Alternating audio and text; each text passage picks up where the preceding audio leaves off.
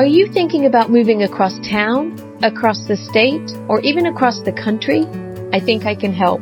My name is Melanie. I am the English Rose of the English Rose podcast.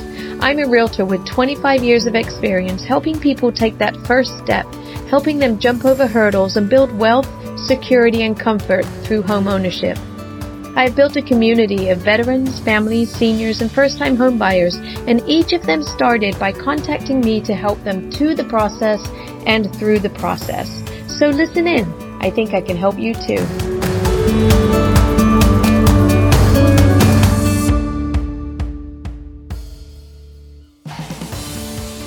Hello and welcome to the English Rose podcast. I'm so glad you are with me today and I am going to talk about something today that I am finding very exciting and something that I feel like not many people get to experience from the beginning. And so I'm kind of excited about this project because I am watching it from the beginning and to be honest, I don't think I'll be alive when it comes to full fruition. But it is the idea that a group of people are getting together and they want to build a new town in Solano County, which is the county um, where I do all of my business. And it's really fascinating. And at um, our recent uh, Northern Solano County Board of Realtors meeting, we had Jan Sramek come to speak and tell us all about his vision and his dream about creating a town in Solano County. And it will be over by Highway 12 and off of Fry Road for anybody that knows that area. Anyway, it's kind of between um, Vacaville and going out towards Rio Vista.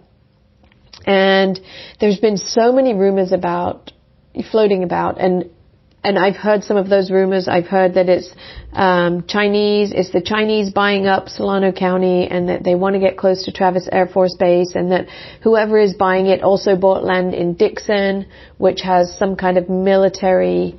Um, um, it has some kind of military reference to it. The land that they bought in Dixon, and then they also bought in off of Pleasants Valley Road in Vacaville, and again, it, there's some kind of military connection with that too. And so people are just going crazy with all of these stories that are out there. So it was really nice to listen to the story from the horse's mouth. And I am enthralled and engrossed by what's to come. Basically, they have bought 60,000 acres. And to me, 60,000 acres didn't seem like that much land until I Googled it. And 60,000 acres is actually almost 94 square miles. So you can see that it's pretty massive. Um, definitely, you know, bigger than Vacaville, bigger than Fairfield.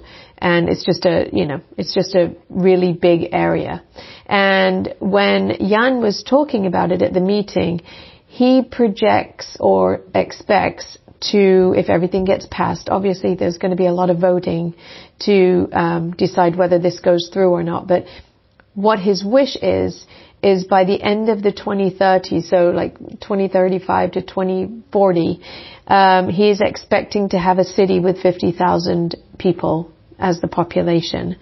And when asked questions about it, the thing that I loved about it is it seems so fresh and so new.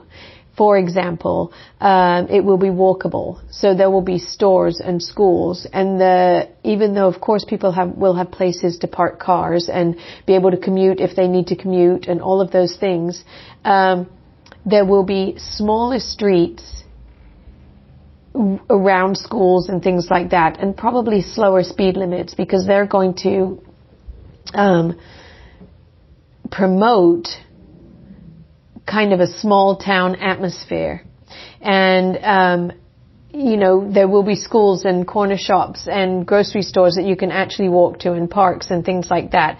And the idea of the actual buildings themselves, he actually referred to the Marina District in San Francisco, where they're kind of row houses there will be parking and a lot of people don't realize I actually live in San Francisco, so I'm very aware of this in the building I live, the building that I actually live in.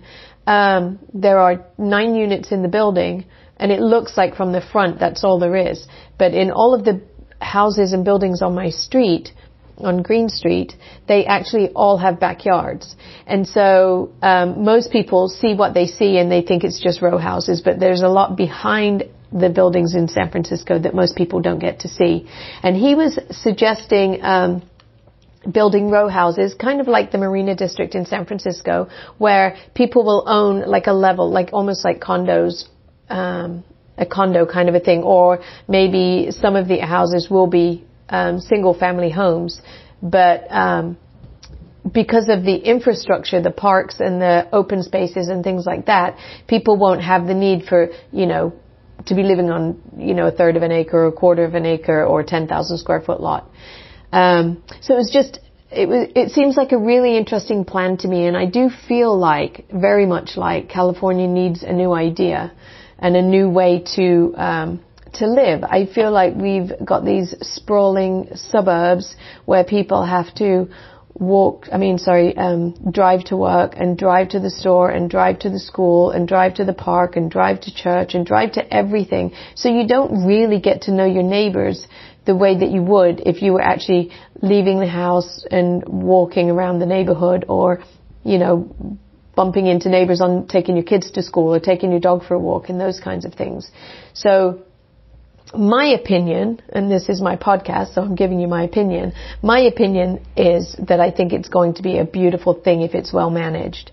Listening to this guy talk, um, I totally think that his heart is in the right place, and that what he wants to do is change the landscape of California living.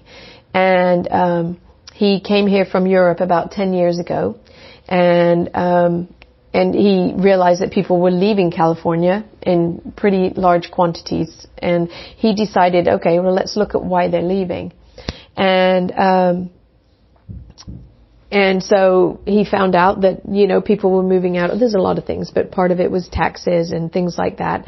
Um, but also because it's hard to actually live here. Our kids my kids who are in their 30s now, if they were to come back to Vacaville, it would actually be really hard for them to buy a house. So this is gonna, it's not gonna be affordable houses in quotations, but it is going to be a way to buy a property without having to buy, you know, the single family house on a 6,000 or 5,000 square foot lot with yard work and watering and all of those things. It's going to give you different options for different ways to live. Um, as far as him buying property that um, is, you know, is close to Travis, it is close to Travis for sure. It actually abuts Travis Air Force Base, but you know, on one side of it. But there's also a lot of land that is not anywhere near Travis, Air Force Base.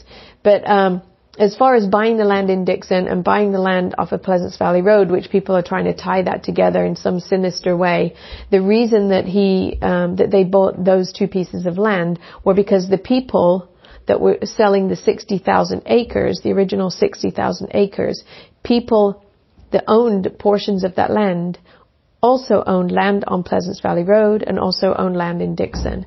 And so in order to purchase what they were selling in the California Forever project, they also wanted to tie into that the other pieces of land they owned in Solano County because they wanted to move to the hills or the mountains or, you know, actually if they're going to sell that, they may as well sell other land that they're not using as well.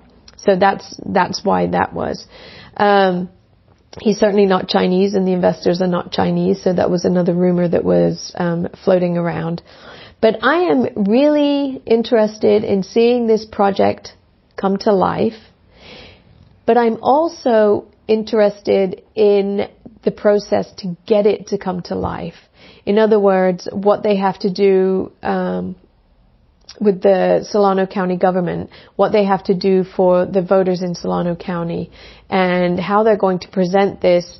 I know a lot of people in Solano County want no more growth, and so um, you know they've got some major hurdles that they're going to have to um, overcome.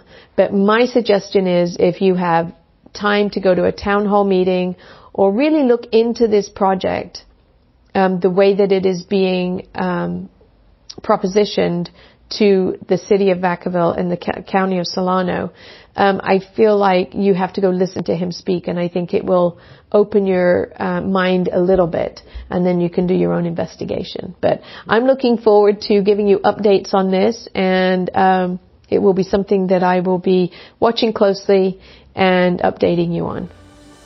And thanks for listening.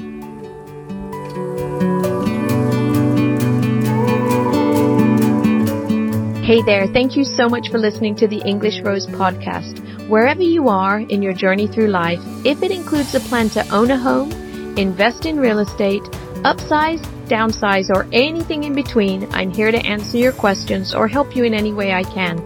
Just click on the Calendly link in the show notes and let's set up a time to chat. Thanks again for taking the time to listen.